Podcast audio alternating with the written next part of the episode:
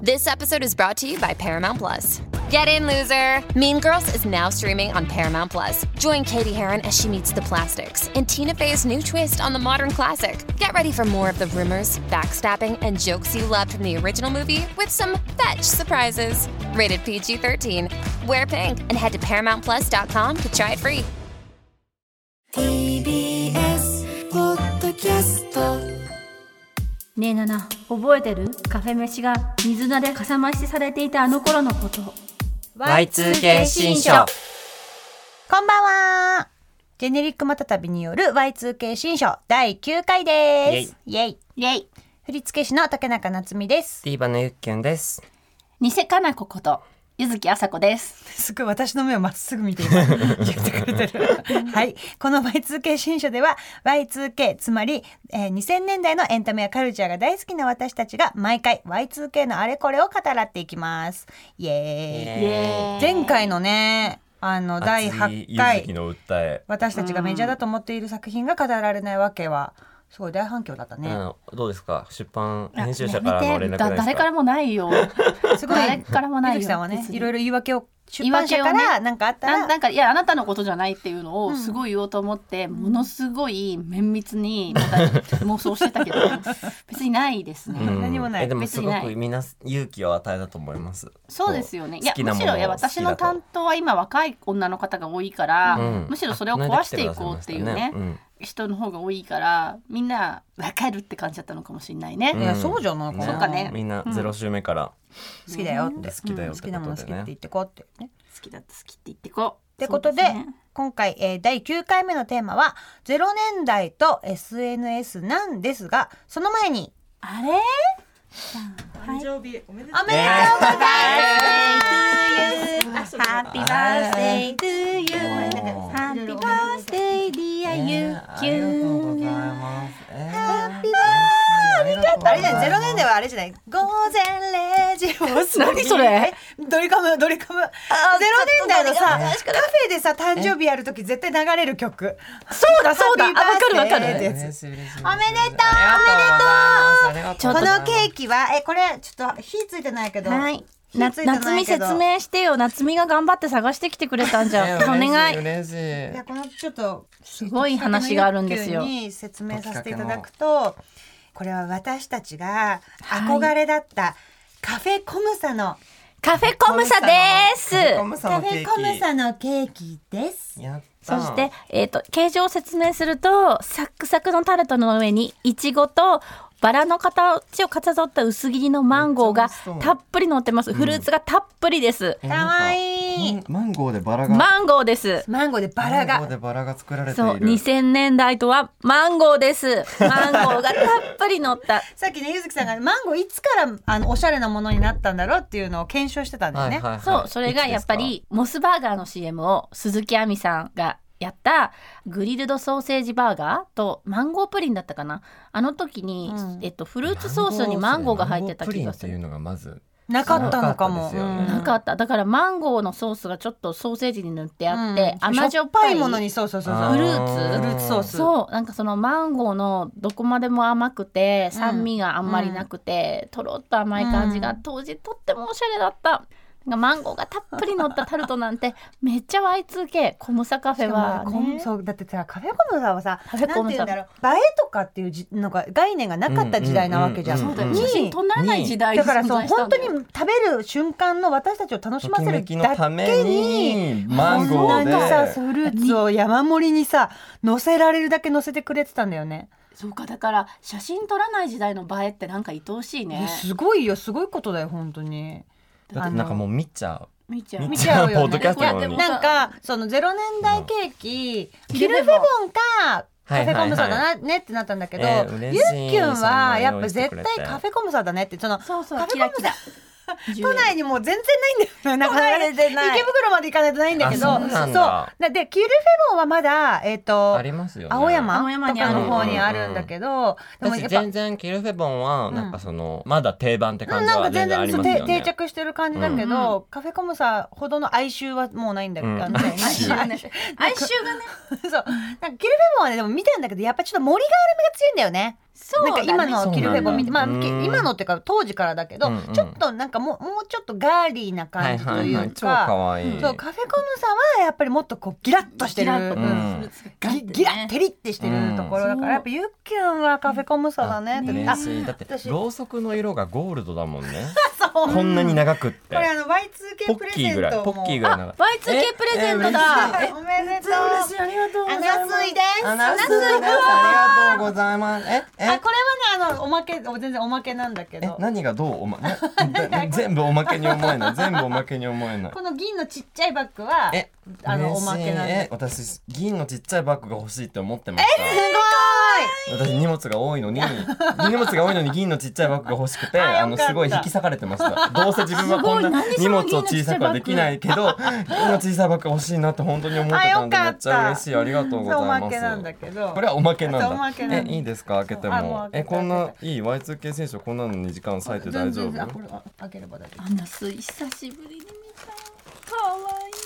あこれもおまけごめんあ、これもおまけ、おまけがおまけだけど、おまけばかりヒョウじゃ柄ないかのハート型の。そう見られないいやないなアナやっスイた、やった、やった。え、おナスイの。あこれがメインですありね。がとうございます。これがリングルージ本ュ当にあの見覚えないと思うんだけど、あのゆリンゆずきさんと私のはあー可愛い。あのリング型のリップなんですね。リング型のリップ思い出したイニシエの記憶がは何ここのれ黒のハバラート型の、あ、バラ。記憶喪失の人の記憶が蘇るぐらい今ビビクビクして黒の黒で作られたバラシュシュガシュガルームをあんのもよこの指を指を開けみんたなが見らたルージュが入ってるっていうえー、こ可れ愛い私高校生の時宝物だったの。可え愛いこれああり続けてるんですねであり続けてなくてね24年ぶりかなんかに復活した。ありがとうございます。すごいえめっちゃ嬉しい。やばいやばい入ったちゃんと。入んない場合あるからね。ゆ指普通にちょっと太めだから。嬉しい。ありがとうえごぴざいまったすり。ぴっだかたらあのりリップ直しセットでえてす。かもう鏡とこういう方ですよね。あのこの鏡と今日がえ嬉これもしい。あリりッがとプう直ごしざ用いのまバッす。グにしてもらって。やったありがとう嬉しい。 Y2K。 Y2K プレゼント。 Y2K バースデーあいつ系バースデーだ Y2K バースデーです。バースデーだありがとうございます。ゆずきさんからはえっと防災グッズいただきました。あとなんかあの一式全然 Y2K じゃないセルあとセルポーグの口紅はちょっと Y2K じゃなかったあいえいえねありがとうございますあとあの2023年だったあとあのなんだっけかあの温めるやつ。耳温める耳を温めるやつをあのねいただきました。ね、今防災グッズ作るのにハマっててめっちゃちっちゃい防災グッズどこまで小さくできるかっ防ていうの災をグッズ頑ど張こまでちっちゃくできるかっていうね。ってでそうパワーパフガールズの巾着に防災グッズを入れて、あんたこれあれば一晩は過ごせるよって一言っ晩てね今いただきましあのた。す夏目にもパワーパフガールズのポーチであの防災グッズ作ったんですけどポイントはあのブドウ糖とトライアの小さい羊羹が入ってるところですこれさえあれば一晩過ごせますでもありねがとうございます。本当にもうこのえケーキさこのポこのポーチはおまけ、あ、これ話すじゃない。えーでもめっちゃ可愛いありがとうございます。 普通におまけとかって言ってなんか さすごいおまけが豪華なんです。で今めっちゃシンプルになってるじゃんアアイシングだけの。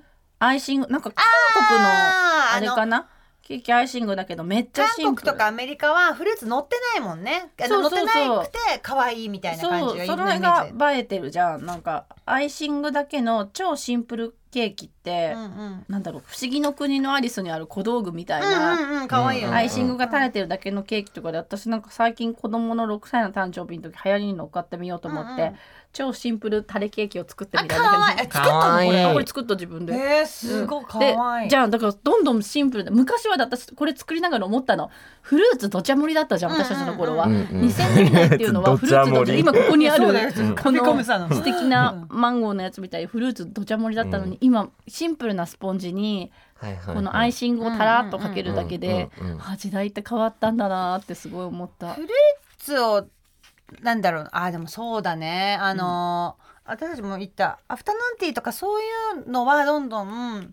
手に、まあ、映えという映えねか派手になってるっちゃなってるけど、このフルーツどちゃ盛りの方向性ではないね確かにね。そうだうんね、うんうんあの時はさなんかキルフェボンかうさ、んカフェコムさ、うんかママタルト、ね、ママタルトって今あの芸人さんいるもんね。そう私それ聞いた時に、うんこの間あのチェルミコのレイチェルと、うんうんバルニーちゃんと会って普通にママタルトの話が出た時に震えが来て、うんいにしえの記 憶がそうバルニーちゃんとチェルはあのあっちの話をしてたんだよねあうのん芸人さんの方の話をしてて「ママタルトってもしかしてあの代官山にあるママタルトって柚木さんがマークしてて違うよ」って言われてた。だからその時間23時間前にたまたま渋谷のカフェでそうなんだよねそうなんだよ柚木さんに会ってすごいよねすそのごいね話2人とも多分シティみさたいだ1よね時間ぐらいそれぞれ普通に仕事してて私気づかなくてあので帰ろうと思って立ったらちょうど鏡があるところに柚木さんがいて、あのワンピースと あワンピースでよかうった、んワンピースとあの髪型はうーんと思って近寄っていった柚木さんでで多分45分喋っただけなんですけど柚木、さん話しかけたらすぐに「うん、なちょっとこのリモージュボックスの見て喋りな」とかって言ってなんか机の上にリモージュボックスのあれがそ入うってなんかさその話さユッキュンとしたんだけど さ私はそのユッキュンが偶然会った1時間後ぐらいにうん多分その羅生門みたいなねバルニーちゃんとチェルミコのレイチェルをちょっと紹介するみたいな感じで4人でねお茶してたんだけど、うんその時になんか「もうユッキュンってやっぱすごいの」みたいな若者のスピード感でねみたいな偶然ルノアールで会えたのに、うんうんもう全然なんかびっくりはするんだけどすぐにその事実を受け入れて SNS 用の写真を押さえてバーって話して去っていったのみたいな若者のスピード感だってすごいわみたいなことをいけなかったんだよ全然びっりくりしてなかったの言ってはたけすどごい今っぽいなと思って。いやびっくりしたよえだけわど私はまたびっくりで「おおはあ」ってなって「おるえーってなったのにって聞いてたんだけど、ゆっきゅんから聞いたら、いや、あの人会った瞬間にすぐリモージュボックス広げ始めてみたいそうそうそうだな。ねリモージュボックスもまあちょ羅生門だよっとね知らない人多いと思うんで、うんちょっと説明してあげて。えリモボの話をリモボって言っても分からない。でもちょっと私も食いついてておかしかった、えこれはボンボニエルとどう違うの私小学生の時ボンボニエル作ったことあるけどすとごかいボンボニエルの話外出るのおばあさんぐらいだよおばあさんの反応じゃ んあのいや違う違うデカミちゃんのね番組に出させてもらうことになって、テレビの方の本ねにまつわるね。んそうその時になんか映えるもの持ってった方がいいと思ったのと新刊の小説にリモージュボックスが出てくるから、うんリモージュボックスを全部抱えてうん一個ずつ割れないように抱えてうんうん持っていった、その帰りに喫茶店でちょっと次の、あゆずきさん、やっぱありリモージュボックスってもの自体の説明を ちょっと リ今モージュボね。ックスっていうみんなも知のらないそうリモージュボックスはね、え っ、とね、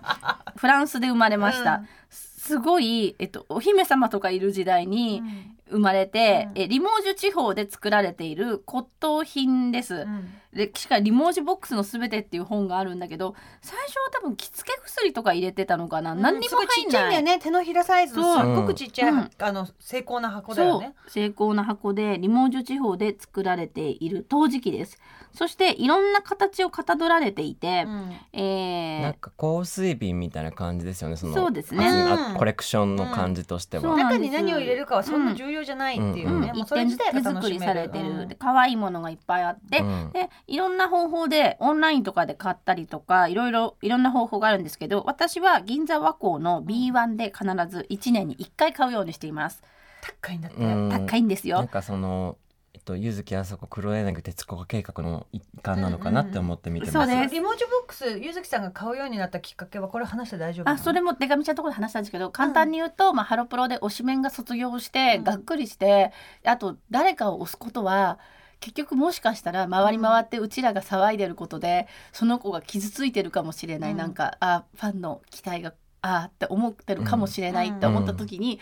なんかあのデカミちゃんが「私はね」って卒業するたびに心にでっかい穴が開くんですけどってその穴は一回として埋まってないんですよ私は穴を埋めるために誰かを好きになってない穴だらけになって今日も生きてるんですよみたいなこと言われてかっこよと思ってそうなんだデカミちゃん穴だらけなんだってでも私は弱い人間だからなとか思って悩んでなんかこう誰かを押すことは必ず自分も傷つくし相手も傷つけるかもって人じゃないものを押したいと思ってる時にリモボに出会ってしまったんですだからでもリモボだったらいいじゃんってリ思うモボって略してる人いるのかな、うん、リモボイケボみたいに言っちゃった、うんでリモボをその集めてるうちにデカミちゃんにある日でも柚木さんリモージュ地方でリモージュボックスを作ってる人たちだってもしかして搾取されてるかもしれないからやっぱり物をしても何かしら搾取あるんですよみたいなこと言われて物をしても人間はつそいれてでくるね私あーわわーって思ってだから今に至るっていう あのリモージュボックスを1年に1回買うようにしてるっていう、うんそれのをリモ56個「あのあ柚木さんちょっとあこれでも見て話しなよ」いとかや言ってそうなので今度買いに行く時付き合って行きます1年に1回必ず1個買う年一の行事なんいですつね頃行くの季節は。クリスマスかなあ、クリスマあス。いいですクねリスマス、そそれで今5年集まって5個貯まったから、5個貯まったらなんか「ドラゴンボール」みたいな あのまあ最終的に70ぐらいの時にリモージュボックスだけの棚を作って、うんそれ持って引っ提げて家庭画報に出るの薄いあいいじゃん紫色のサングラスいいかじゃんえそけんてなのどんな雑誌でも出れるんじゃないですかあもしかしてそっかそっそかうじゃない。えもうじゃあリモージュボックスのコレクションを紹介しますっていう体でその手があったこれで俺は手でどんなハイエンドな雑誌にうもん出入りできるパス得たってわけだ、うんでもまだ5個だからダメだなこっからですねこっからっすね待ってろ よ待ってろよハイエンドな雑誌俺とのんかつこになって俺いのくのとんかつ子ということでもうなんなんの何続けでもないお話ではいした。ごめんなさいはい一回ケーキしまう。 そうですねなんかそのケーキ食べたいな知らないからね。なんかさあの頃表参道で見た時はものすごいでっかいケーキに見えたけど、うんいやでっかいのもあるんじゃなあい。でっかいのもああるか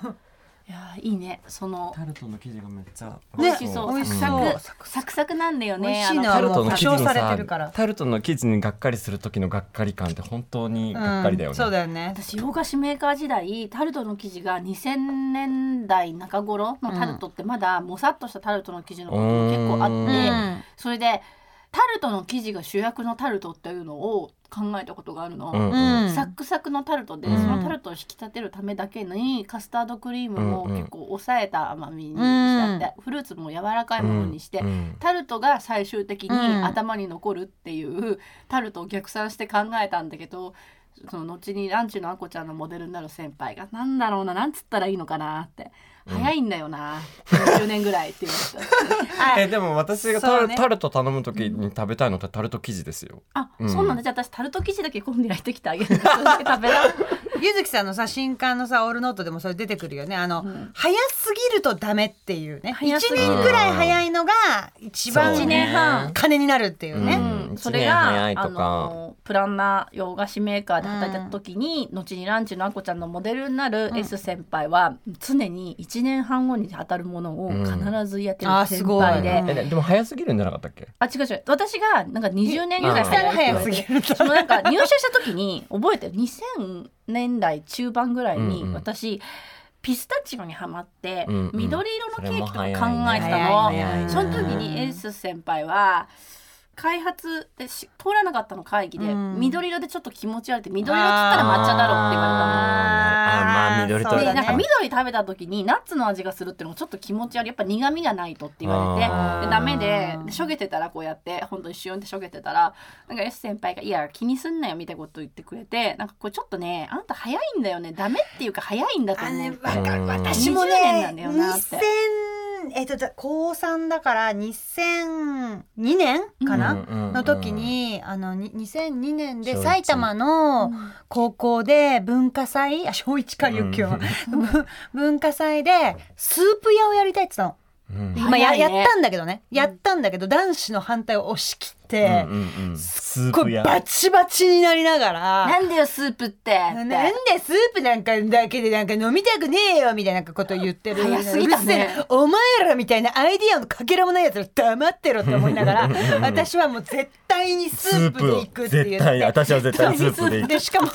私はスープでいくでプラスそのあったか特別いなスープね汁物を出すんだったら、デザートとかその炭水化物というかは、主食は絶対に冷たくて甘いもんだと思って、うんうんうんクロワッサンがあのうちの学校の購買のパン美味しかったからクロワッサンにアイスを挟む、うんうんうんクロワッサンアイスを出すえって言何そっれてめっちゃいいじゃんめっちゃいいでしょだけどえにすごいすごい商品開発2002年の埼玉の高校時早くて、うん全然その特に男子たちにめちゃくちゃ反対されて、うんうんうんパンにアイス挟むなんて意味わかんねえよみたいなことすっごい言われた、まあ、すっごい売れたんだけど、うんちなみにすごいちなみにすっごい売れたんだ起業家みたい、ね起業家だよでクソがと思いながらだから全員言うこと聞いてりゃいいんだよ私のって思ったけ何どそれめっちゃ食べたい、だけどさ文化祭ってさなんかさ気づいたんだけどさそのいかにその斬新な当時斬新なアイディアを出したりとかでスープストックも本当に東京にしかまだ店舗ない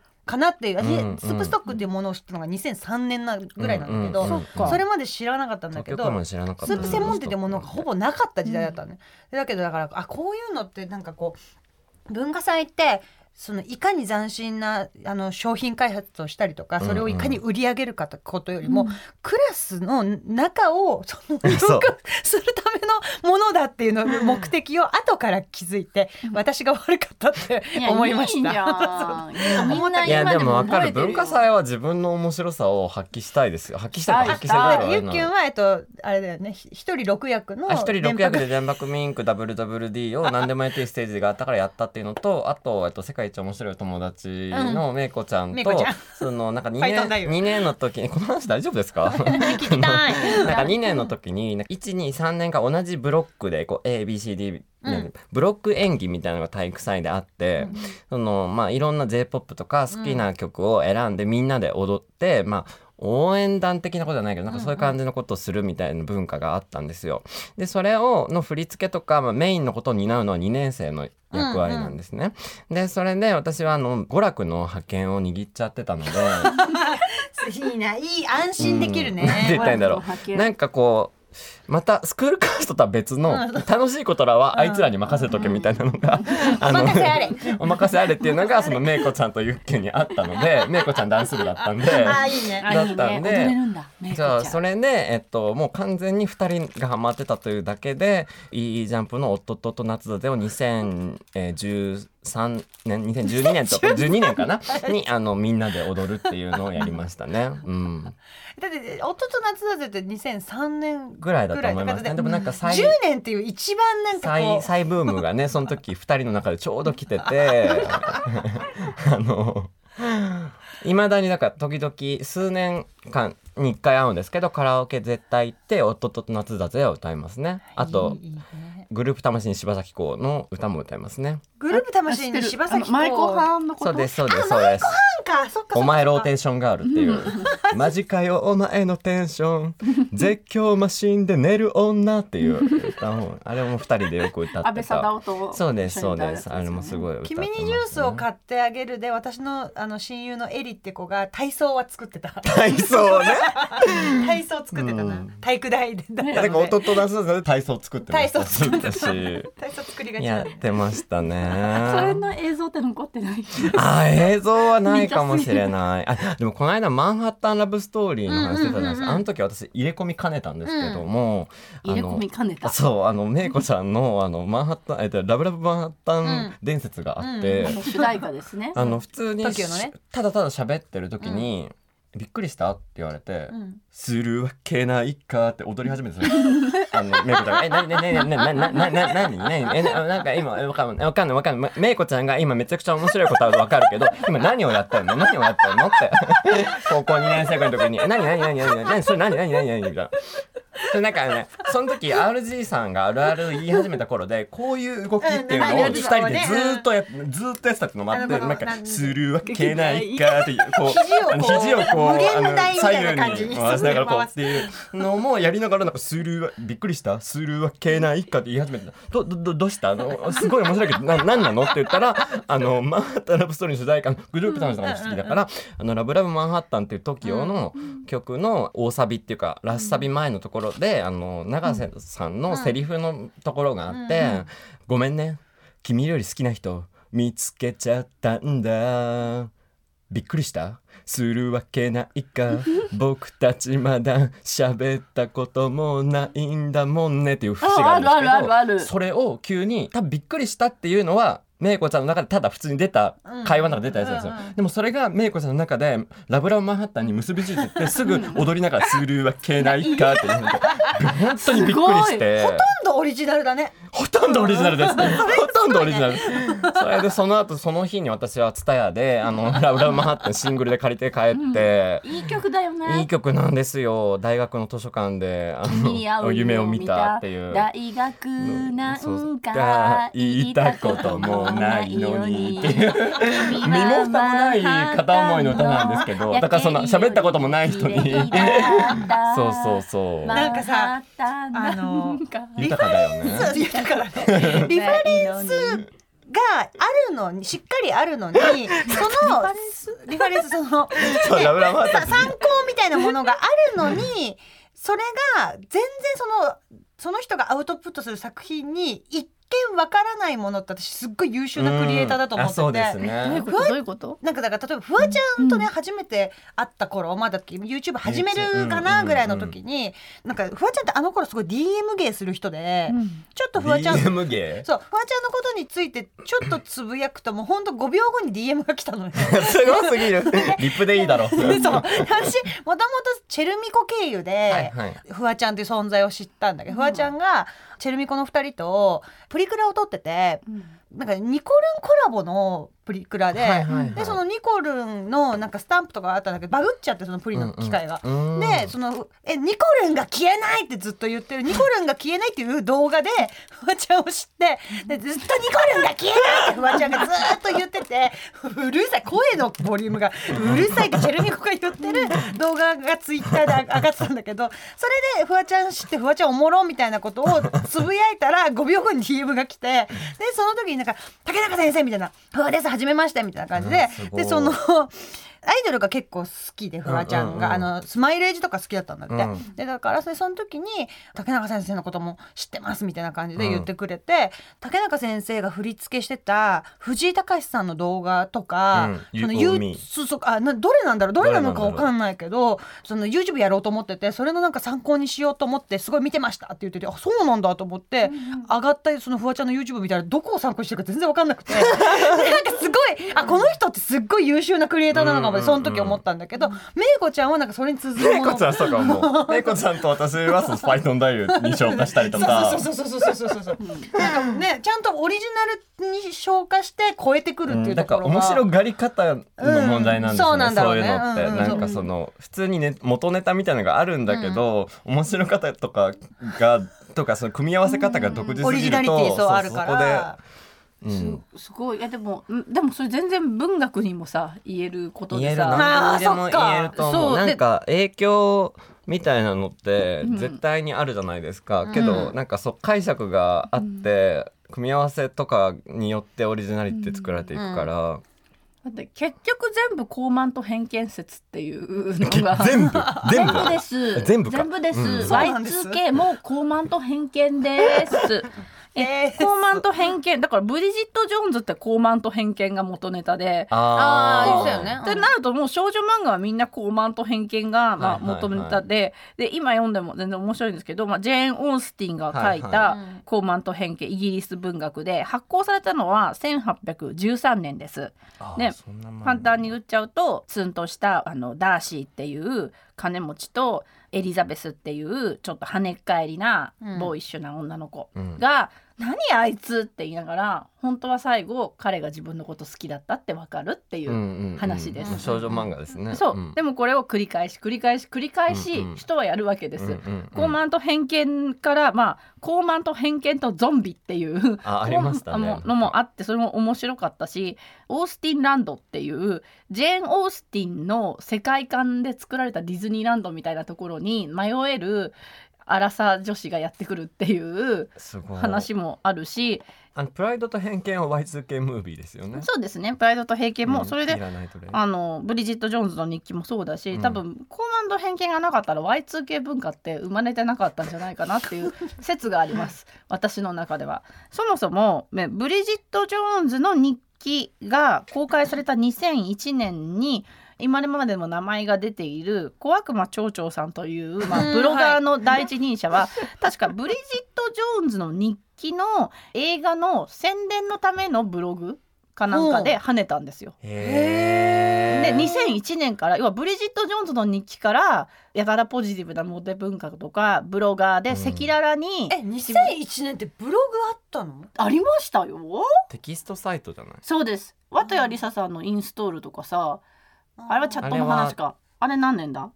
チャットはねもうちょっと前からあるね。うんでもすごい綺麗に今回のテーマのゼロ年代と SNS にそうフェードインしていったけすごいうど。まあ今思いついたさって高慢と偏見からいけるってイ思ンっストールた2001年かな2001年だよね2001で年もチャッかトチャットの話とかはねありましたよねそれこチャそットはそうそうそう90春と年代かね後半ぐらいだから2001年だね多分ブリジット・ジョーンズの日記の公開されてそのブリジット・ジョーンズの日記のなんか、えー宣伝サイトみたいのでブログへーいろんなブログを紹介する中の一個が「小悪魔町長日記」だったんだと思う。へーねだからなんブかリジット・ジョーンズも2001年か2001年2001年何かがあったんだよ、まあ、ブログイヤーだったんじゃないかな、インストールはすごいみんなに影響したしネット上の書いてあることが現実に影響するっていう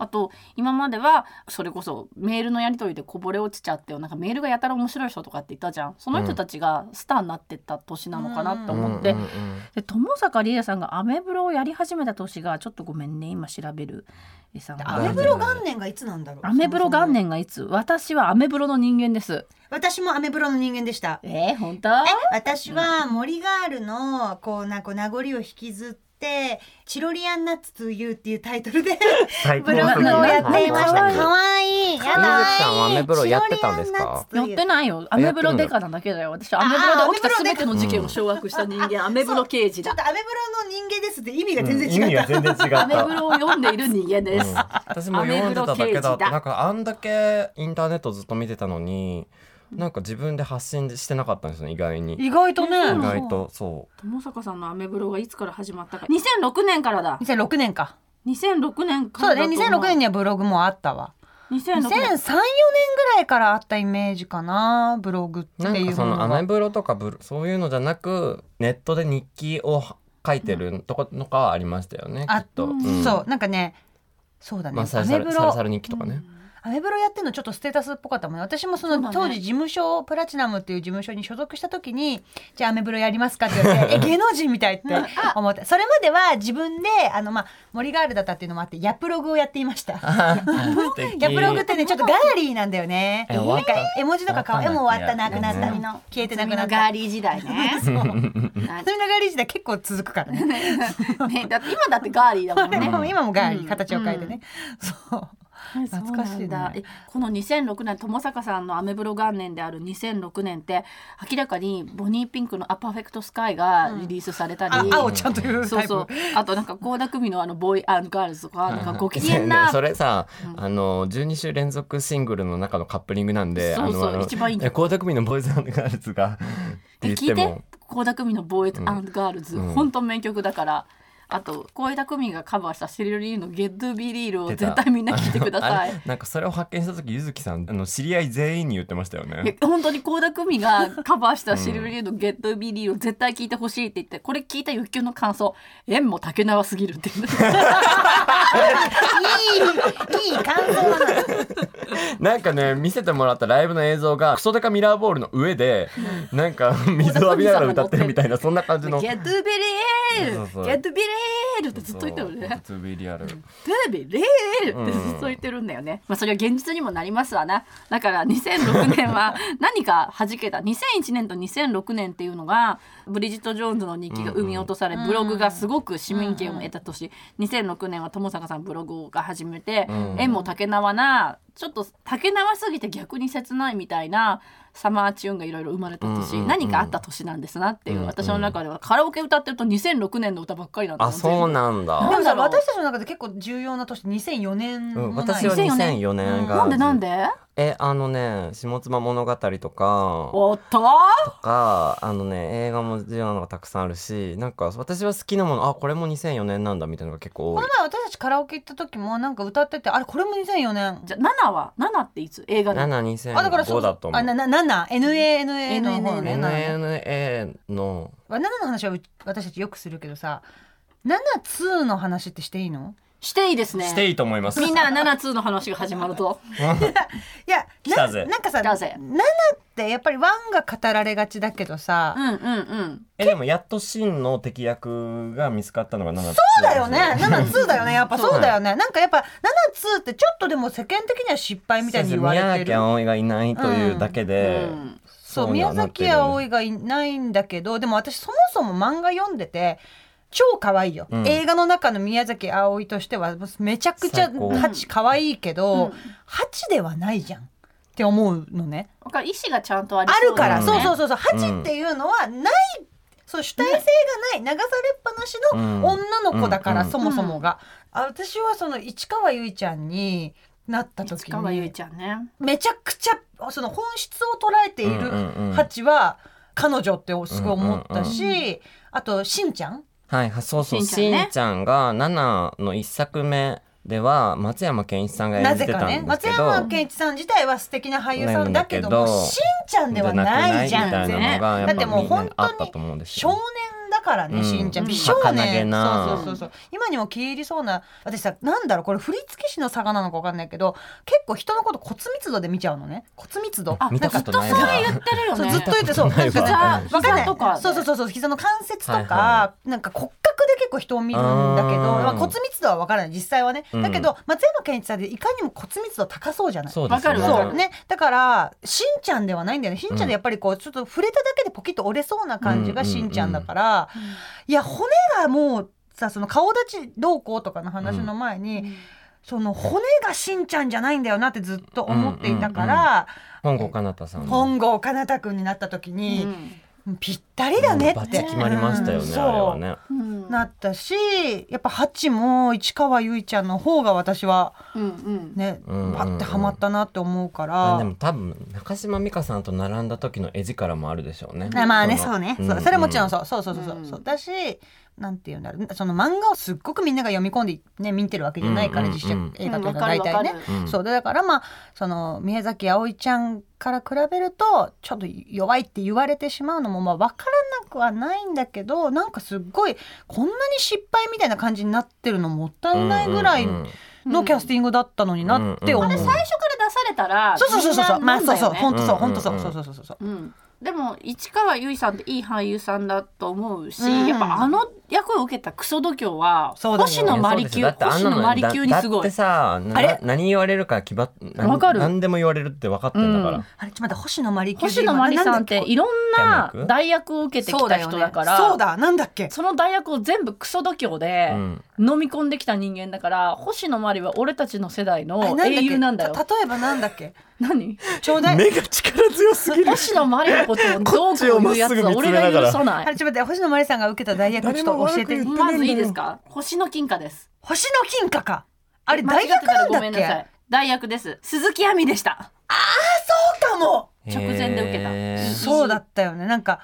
代役といえば星野マリちゃんっていう時代があったよね。でもそれを見事にやって、うんそして「さよならみどりちゃん」という映画で、うんうんうん岩佐真由子がライバルで大変素晴らしかったはいはいはでああいったおしゃれ系の映画もできることもうんこう見せつけてきて、もう星野真里は日本のありとあらゆることを全部引き受けてそしてセザンヌすごくセザンヌの年齢じゃないのにセザンヌかセザンヌの広告モデルも見事にモード顔からナチュラル顔までこなした星野真里は本当に歴史上の人物ぐらい私の中では偉大です。そっか。ありとあらゆる言っちゃうと負け戦が分かってるものでも、負けに持っていかなかったの一個うもん、そうだよね。うんうんうんもうグッて、それで言うとやっぱ絶対的に芝居が上手かったからね。そうね、うんそうだった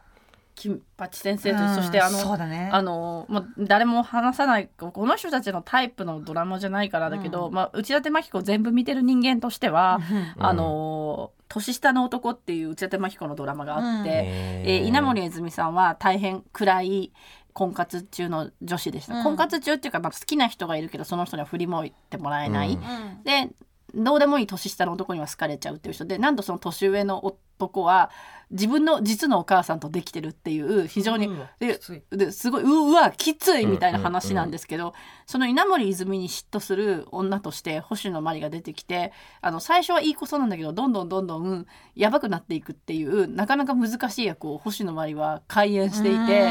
で開演ね開演していたんですよね。でこういったものもできるし、えっと、別に爽やかな役もできるし、うん金八先生の役もできるし、うんうんそして与えられたものは全部 こなした上でだって鈴木亜美楽しみにしてた人を満足させるって相当なことだと思うのそうだよ。よね、ね。だからなんか私市川由衣さんと星野真里さんっていうのはその希代の、えっと、もう負けが分かってるものでうん頑張ったっていうことで、なんかもっうんうとん評価されていい気がする、あもう評価されてるとも星野真里さん十分ただあのほだらけどなん7かにそう関してはいうねことを評価する時代感で時代ムードではなかったよね。うんなんか今だったらもっと声優さんとかもさ、うんあの代役で急遽とかで変わった方へのさ、なんかリスペクトをさちゃんと持ってるじゃん、うん視聴者う側あ分が。かる、それってほんま本当にここ数年の話だと思うけど、うんうんうんだけどなんかあれだもんね私なんか忘れられないのがさすぐミミクシーの話してごめんなんだけど、ドラえもんのさ声優さんたちが一気に変わった時あったじゃん、あーはいはいはいそれもそれこそ2005、6年とかだったのかな、うんうんうんうんあの時にさわ私はそれもやっぱりすごく勇気のあることだなと思ったのこんな歴史でさ、のある作品にその一気にこう若い世代が変わってっていうので勇気のある人たちだしこれもうその時私はすでに大学生とかだったからあこれからの子どもたちはこの「ドラえもん」を見ていくんだな、この「ドラえもん」たちに愛着を持っていくんだなと思ったけどさなんかもうもうとっくに「ドラえもん」卒業してる大人たちがめちゃくちゃ騒いだじゃん。あさあそうドラえその毎週見てるわけじゃなじゃい人ないたくちせが、に、ね、そう声優が変わっったってことで大騒ぎしてさ、私もう忘れられないのがドラえもんの顔にバッテンをつけた画像がトップ画になってる、その新ドラえもん声優認めないコミュニティがあったのねミクシーの中に。やなで嫌だなと思ってうんこういうふうにはなりたくないなと思ってて、でだけどなんかあの時からもう若い世代の声優さんたちは多分すっごい苦しい思いをしただろうけどあの人たちが仲良かったんだねっていうのも私はさへーあのアメブロのあの SNS の話に戻ってくるんだけど、うんアメブロであの友坂さんのあのオフィシャルブログと千秋さんのいちご同盟をやばい、いいちちごごのの呼び込んでいたんですよあ。あ読んでたでねわかる。でそのわかる。千秋さんはさ新ドラミちゃんになったわけじゃん。そうだでねでそでそれでみ見てるだけでもあのすっごいその新声優さんたちが仲良しなのが伝わってきてそれがすごい救いだったというか、なんかきっとみんな一人一人は心細いってところもあったんだろうけど、なんかその世間のそういうさ向かい風強い感じの時も、うんうんなんかみんなでこう手を取り合って乗り越えてきたんだろうなって思うとさなんかすごい。まあよかったねと思ってそれでもうこうね言って 20, 20年ぐらい経つわけじゃんう。んうんうんでね今こうやってさ木村昴さんとかも活躍したりとかしててさ、本当になんかよかったよね ねよかったよね。そうって思う。う。なんか声優さんが入れ替わる時に叩いてるやつはうさ、んもう本当身近にさいたらさ軽蔑しかない。なそんうかでもでも軽別しかないんだけどそっちの方が圧倒的にマジョリティじゃなかった当時なは。なんんかかうわかやだ。か変わってる人間が嫌い。変わってるやつって思われたんだけどその新声優さんたちかばうと、はいはいはい、うんっていうう時代だったから、ねやだいやね。いや嫌だ嫌だね。 そういう部分はね、ううんわ嫌だ。そっか新声優さんたちね。なんかでもそれを叩いてるのが今現役で見てる人じゃないっていうのもすごい嫌ですようね、んなんかやだあ見てる人が言うのはさそうそう見てる人が言うのはスープストックだよスープストック東京だよあれギャーギャー言ってるのに離乳食が必要な人でもマジでスープストックヘビーユーザーでも何でもないじゃん本当スープストック東京はあの時の宣言は本当に素晴らしいよ、あれで言ったもんスープストックでもスープスト私はさそのねスー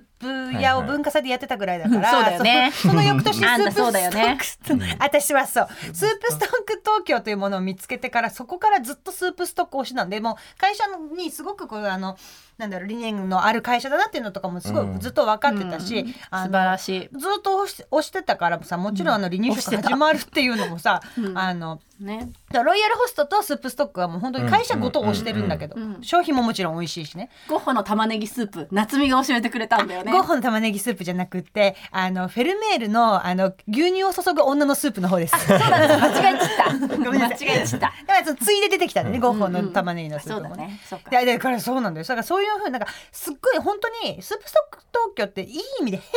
態なんだよねあの会社ってうんだから今回のあんな炎上なんてへでもなくて、でなんかだからああいうふうにさちゃんとその声明を出してさ、謝る必要のないところでちゃんと謝らない、ただ会社のあの会社はこういうふうに信念を持ってやっていますっていうことを説明しただけの文章を発表したじゃん、であれが評価されたじゃんちゃんと、だから評価されたのが現代だなってすごい思った、うんなんかあれってやっぱで今回はその謝らなかったことがすごい評価されたけど、とりあえず謝っとけよっていう圧があった時代もあったじゃん。でなんか謝るしかない、本当は悪くないのに謝るしかないっていう風な会社も実際にあったけど、それはまあそもそもの世の中の圧だと思うから、うんうんうんうんそのスープストックはさ本当にそのフェルメールの牛乳を注ぐ女のスープとかがむちゃくちゃうまいんだけど、はいはいはいそのもうないかなあえっとねそれはね不定期で時々復活するかあそう絶対ら。あそうなんだそうなの4年ん45年前に初登場してから、不定期でこう本当に1年に1回出るかなぐらいなんだけどその絵をイメージしてスープを作ってるはいはいはんいだけど、その絵の中に牛乳を注いでるだけじゃなくってなんか後ろの方にパンかなんかがあるんだよねその絵に。うんうんうんでさらにそれがちょっとレーズンパンっぽいのかなみたいなとかくるみパンなんかあとくるみがなんかまああるとあそう思うなんあかるとそ思うれを全部あのスープに消化してて、へーそのその牛乳のもっとクリームスープっていうだけじゃなくって、はいはいはまあその部分だけだったらもう牛乳でいいですもんねそうそうそうそうそうそうそうそう温めた牛乳でいいからね。ねじゃなくてその牛乳にそもそもちょっと癖のあるゴーダチーズだかブルーチーズだかのちょっと風味が入ってたりとかで その絵の中に入ってるバケットを薄く切ったパンがこう浮いていたりとはいはいはかそれでレあのレーズンとかくるみのあのも一緒に浮いていたりとかして美味しいだけじゃなくってその絵をすっごい忠実に再現してるっていうもう変態スープすな ごすぎる変態数もうなんか商品開発の会議がそうそうそうそうそそううね多分みんな真顔でやってんだうよ、んそれをさだからそれがすごいさ伝わる会社だから本当に押せるんだけ私ど歌にも出してますスープソック、いあーすごいね先生いいしいいあのバックインバックっていう歌があって、ああのねそれはなんか恋まに仕事に忙しずいこう「そこいに仕事にお忙しい」の OL0 年代の私が見てきたドラマの女性会社員のペルソナで書いた友情の歌なんですけど、その中で「座らせてよスープストック」っていう歌詞があります。でなんかやっぱ j p o p のあの一つの決まりとしてあの平易な英語ではいをどんどん出すっていうのを、はいがあるなと思ったのでそれを一曲で全部やろうと思ってバックインバックとかスープストックとかえフィットネスクラブとかたくさん使いました。いいね、うんで私は入ったことないんですけど実はえ実は嘘入ったことないん今だ度行こうよ美味しいそうよ表参道駅の中にあるじゃないですか、うんであるもねいつもなんかす、あの時間がないのとちょっと座れないなっていうので入らなかったんで、えっと、中目店がゆっくりできるからみんなで中目店行きましょう行きましょう炒今め度てんのあとそのなんかご飯にさごまと塩が入ってるの美味しいよごね飯本当に美味しい、ねご飯一番美味しいよ米、ねあのご飯美味しくなあいのお米が一番美なん味かしい雑穀米持ってきそうなところなのに白米にごまとあと微量の塩塩微そ量の塩でが多分よ塩塩水で炊いてるのかなわかんない私あのごま塩ご飯を再現しようとしてもああいう風にならないならいないよね私も何回かやった硬けくどてスープに合うようになんか配合されてる何か美味しいよね本当すにごい好きうんまた行こうスープストックあなんかさバックインパックで思い出したんだけどさ、はいワーカーホリックっていう歌あるじゃんあえっと、伊藤優奈さんのアルバムの一曲そ目れのも曲ですか Y2K だと思うんですけはど、まいあとにかくねゆっきのよく言ってるように恋に仕事に大お忙忙ししいいまあ多分これもブリジット・ジョーンズの道まあひいては高慢と偏見から始まってると思うんですけど、理想的な人物像、うんそ の私伊藤優のだから恋に仕事にお忙しくて寝てないみたいな、うんでも恋も大変みたいな話ってすごく多かったんですけど、うん伊藤優奈さんのワーカーホリックは同行したワーカーホリックでび本っく当にりしないあの歌詞。 あのねもう仕事に仕事に仕事なんだよねあの歌は本。当だからとんでもない今だとあの当時はおしゃれな曲として、なんかすごい仕事頑張ってる女の子の乙女心みたいな意味で聞き流してたけど、今聞くと震えるのあのカイジに近いおしゃれっていう よりカイジじゃん労働労働労働えってやめなよその仕事っていうぐそらういすごソいファーで靴を履いたまま眠ってオフィスから朝帰りシャワーを浴びてメイクして今来た道をまた逆戻りっていうねえやめなよその仕事、ねえやめないその会社やめなだからでもワーカーホリックもあの今で言うワーカーホリックと全然違う、カタカナじゃなくてローマ字でまだワーカーホリックがおしゃれ、昔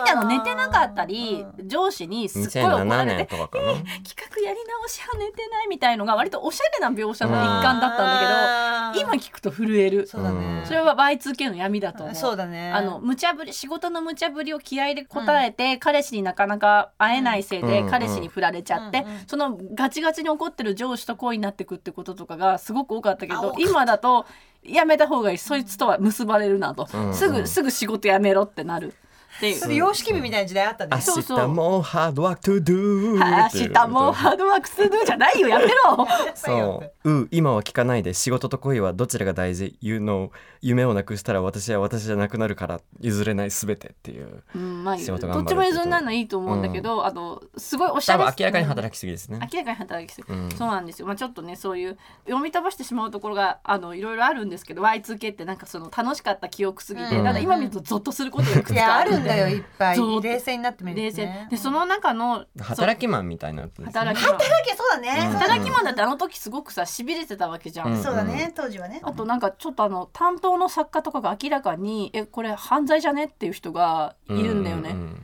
だかなんからこうそれでも頑張るみたいなのがどうしてもあった時代そうってだよ感ねじまがあすそごういそしうだまかすねらそれを是としてしまったっていう良くないところとかもあるんですけど私ちょっとさっき出たあのいちご同盟の千秋さんなんですけうど、ん千秋さんってさ、うん私ずっと不思議だなと思ってて、うんあの要はもうあんなドリーミーな感じだけど吉本の芸人と結婚してその後シングルマザーの道を選び、そしてめちゃめちゃメジャーなカルチャーとうんポケビとかね、うんでうん行き来しそしてまあ国民の顔であるドラえもんの声優をやり、うんドラビちゃんそうしながらなんかもうあの独特な人間関係を築いていて、うん自分からいろいろ発信して、うんそして何か困っている感じとか、うん焦ってる感じがあまりしない人って、うんまあ、理想の働き方と言ってもいいような、うん千秋さんのその2000年代私も千秋さんのブログ読んでたけどなんかこう世の中が身を削ることを良しとするもしくはまあかもめ食堂みたいに、まあ、うん全部から退いてうん自分のペースで生きていくのを真ん中を行く千秋さんって私常うんうにん気になって要は都会にいるんだけど、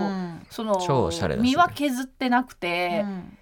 みたいななんかこの人って何なんだろうってずっと思ってたんだけど、うんなんかさ田辺聖子さんの小説っていっぱい読んでると、うんうん田辺聖子の小説にしか出てこないような人物がたまにいて、はいはいそれはまあ都会に住んでいても関西の都会に住んでいてそれでこう関西弁の男とちょっと遊び人と付き合ってるけどまあ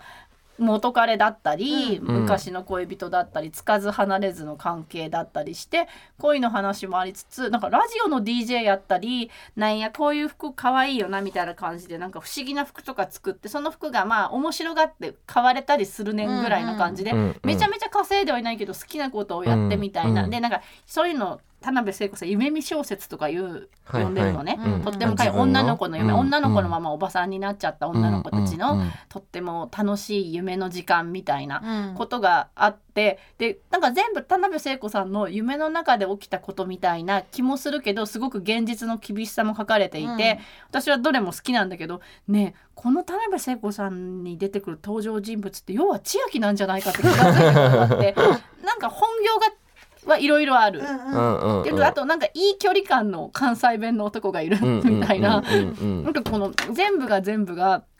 理想的なバランスで成り立ってる憧れだけど現実にいない人物みたいのが多分しこかもれ歌がうまい。歌がうまい前ののね上手おしゃれ千秋ちゃんって思ってたことがる私あの千秋さんがそのいちご同盟読んでた時に娘さんがまだ幼稚園生とそうだかねうん、し3歳4歳5歳ぐらいの頃よく読んでたんだけど、忘れられない子育て術みたいなのがさそのおもちゃってどうやって片付けたらいいですかみたいな質問に対して、あもうおもちゃは、あの片付くものでもないから、うんうん散らばってても散らばってるあ状読んだ態それ 嘘散らばってる状態が可愛いおもちゃしか買わない。ああーっ賢いて言っ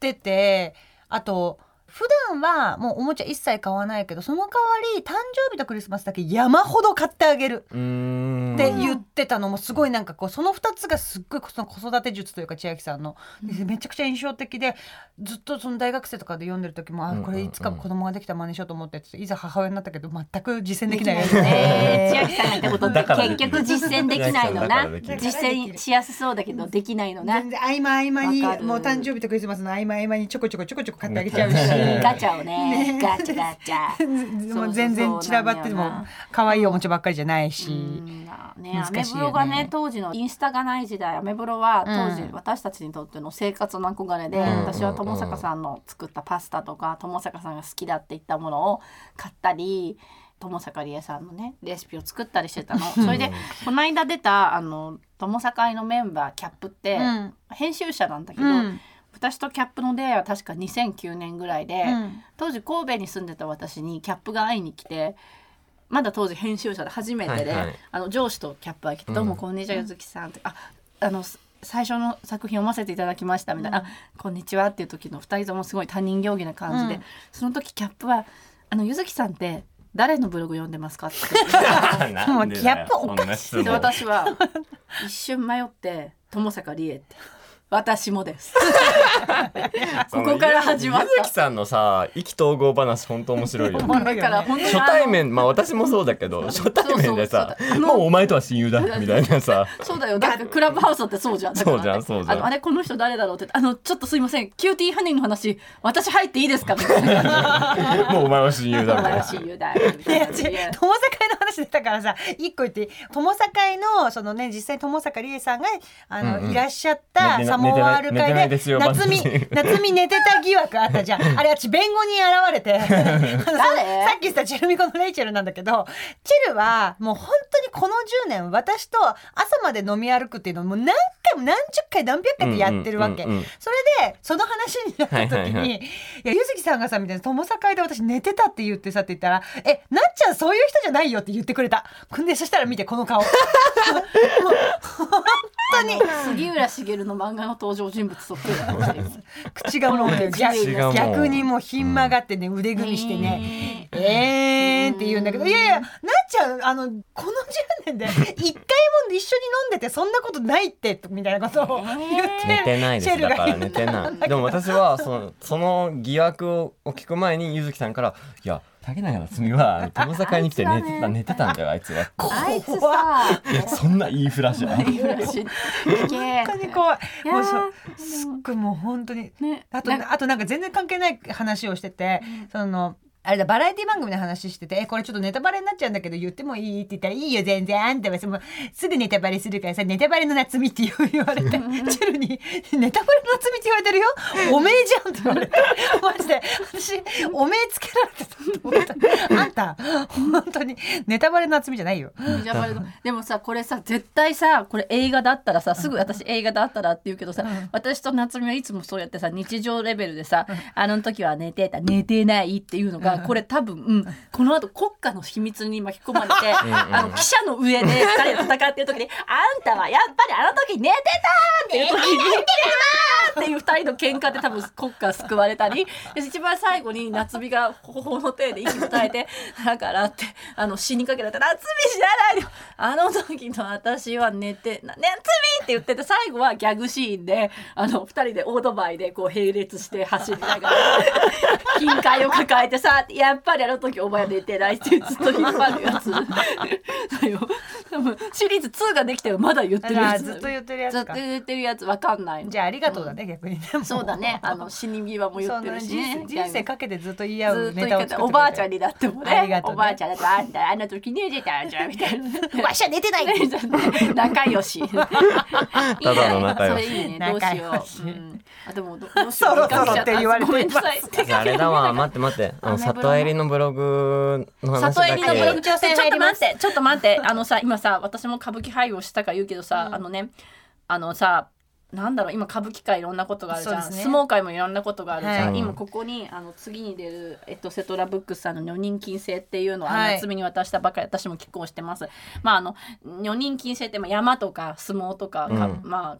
歌舞伎とか、まあ、天皇制もそうですよね、であの女の人を排除するした文化ってなんか神聖なとか伝統って言われると、一回私も脳がショートさそういうもんなのかって思ってたけど、うんうんうんそれって人間が決めたことであるっていうことをちゃんと書いているのが「女人禁制」っていう号でうんうん私もなんか私はラーメンについて語っててちょっとそこだけ様子がおかしいんで見てほしいん ですけど、えっと、そういうことでなんか歌舞伎も今までまあそういうもんだって言われてたこともなんか最近そっかってなんか思うところあるじゃないですか、なんかこう、うんうんいろんなこといろんな巨大権力がもうそういうの世界はそんなないんじゃないって、うんちょっと思考停止したことで全員ハッとして私も反省をしてることがいっぱいあるんですがあのなんかね当時あのもうその絶対権力っていうとあのジョニー・ディップとウィノナ・ライダーが別れた時にえー、もうやり直してよと思ったけど、今長い目で見たらウィノナ・ライダーはあれでよかったんだよ。うんうん別れてよかったので、うんブラッド・ピットとジェニファー・アニストが別れた時も「えお願いブラッド・ピットと復縁してよ」って思ったけど、よく考えたらブラッド・ピットと復縁しながらよかったジェーンはよかったんだよ、でそういう意味ではい里襟のことですど うぞどうぞだって私里襟の強がり卒業式っていうブログが好きで歌にも出してるんですけどそうなんだよ里襟であの日帰りでって時いうはさ、うんあの私もうね里襟理恵の妻になるんだってすごい里襟理恵の妻になるんだってうん勝手にはしゃいでて、近い美女さんとあ強のがりね別れた時のブログで、うんこれ今だったら多分えっと炎上じゃないかすごく拡散されて多分なんか謎の賛否みたいなのもあったと思うんですけど、うんやっぱブログだとだってこの自撮りこれですよちゃんとないおーな強がり卒業式すごいじゃないですか、うんな涙を流してる自分の自撮りを載せてて、うんしかもログ撮ってるとかじゃなくて普通に消えてないのおー奇消し跡てだないんだねご本消人せないのね奇跡だと忘れてるだけだと思うんで、うん今今これを言ったことであの耳に届いて消されたら困るんですけど傷ついた日心の傷は一瞬見えない体がスケルトン寄りの私だって心の傷がついた時誰か気づいてと叫ばんばかりに悲しい顔してたってウミガメの産卵フェイスとは言われるけれどなかなか世の中血が出てないのなら傷ついてるなんて思いやしないそうだ人間誰だって傷ついているんだよギラギラハートだガラスのハートだ弱くも強くもなるんだハートよしきた強がり卒業式傷ついて初めてわかる自分勝手な思い上がりと思い込み傷ついたら本当の自分に気づけます傷ついた分だけ私は自分を気づいてやろうって思います強がり卒業式ちゃんちゃん涙すごいよね名文だよ名分すぎて世の中なかなかのところがうまいと思うん世の中なかなかそう世の中なかなかね気づいてくれない、世の中なかなか、うん、なかなか世の中血が出てないのなら傷ついてるなんて思いやしない、ねすごいよねいそやれでもほん本当に今こういう歌舞伎界がこういうことになった今、うんこの時強がり卒業式をしてよかったと思うし、うん私はなんかビッグカップルが別れると勝手に、まあ、ユッキーナとフジも引きずってるみたいに、うんうーんってなっちゃうんだけどいや全部良かったんだよ。うん、ウィノナライダーは本当にジョニー・デップを切ってよかったし、ジェンはブラピを切ってよかったんだよ。うんでそれに里襟はエビゾーと別れてうんよかったんだえよ。でもこれをさなんかさそのさ未練とかなんか、うんあとうえみぞう卒業式じゃなくて強がり卒業式ってえそう自分のっていうとこがいい人生の中で自分の心の動きの葛藤として捉えてるところがすごい愛おしいですよね。ていう愛かおしいし決してないとこ素晴がうんやっぱ最高の人間だと思う。なそうんかなんです。やっぱさ里恋めぐさん、うん今あのメンバーでもう一回やろう。里恋メイクさんえ里恋めぐさん知らないの？何里恋めぐ。あ絶対そ好きれは大あ好きのなんか昔あの佐藤恵え里こ子と小池栄子とめぐみがめぐですか夜やってたバラエティーです。今里恋めぐで分かっちゃったけど。里恋めぐさんっていすうごい夢じゃない夢じゃん。え今えあのん三人にもうあん一の個あそんなんあったの。あったのやば。やっぱそれで、まあ、3人はまだバラエティー出てきたばっかりでその喋りもまあうんうまいけど、うん。今ほどじゃなかったからそれをまとめ役としてまああのなんでしょうカラーのさ「裏から」っていうドラマにさ、はいはい浜田真理が行くとかさ、うんうんうんまゆゆゆのあさ「ーそサうバドル」ってい一う人ドラマに一人あさの安藤玉恵さんがぶち込まれるみたいに「うんうんうんさあ誰だ清水美智子です」ー清水美智子と里恋めぐさんおー楽しかったあれずっと見てたかった死ぬまで見てたかった里恋め ぐさんをイエローキャブ時代だよね多分ねそうだね、うんうんうんイエローキャブ時代の里こ恋のめ後ぐ事さん務所がねいろいろこう、なんか3人ともすごい書あての3人があの時代一緒に出てきたっていうのが私はすごいすごく嬉しかったねね皆さんねみんな活躍大成功だねしてるからすえごいね大成功だね大成功ですよこんなこんな才能がある女の子たちがあの時代グラビアで、うんなんかすごく私3人のグラビア見るの好きだったすっごい、なんかカメラのこと見え。下した顔しなてんか佐藤て恵里佐藤恵理子さんこう俳優としてものすごく評価される映画作品とかにま出てほしい。うん出ますよ、うん出ますわかり出まましすた。よわかりまし た。はい出ま すよ、お願いし ます。はい出るんですねそうなんですよ、ね、出るそうです出るそうですということでそ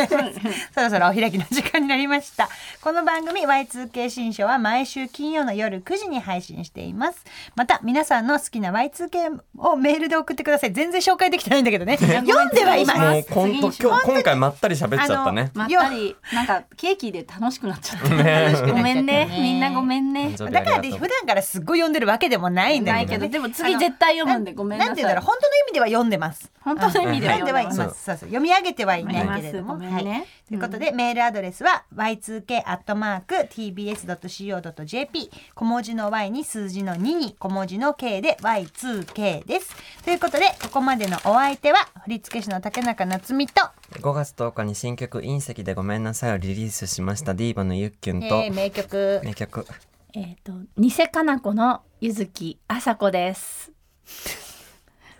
また来週また来週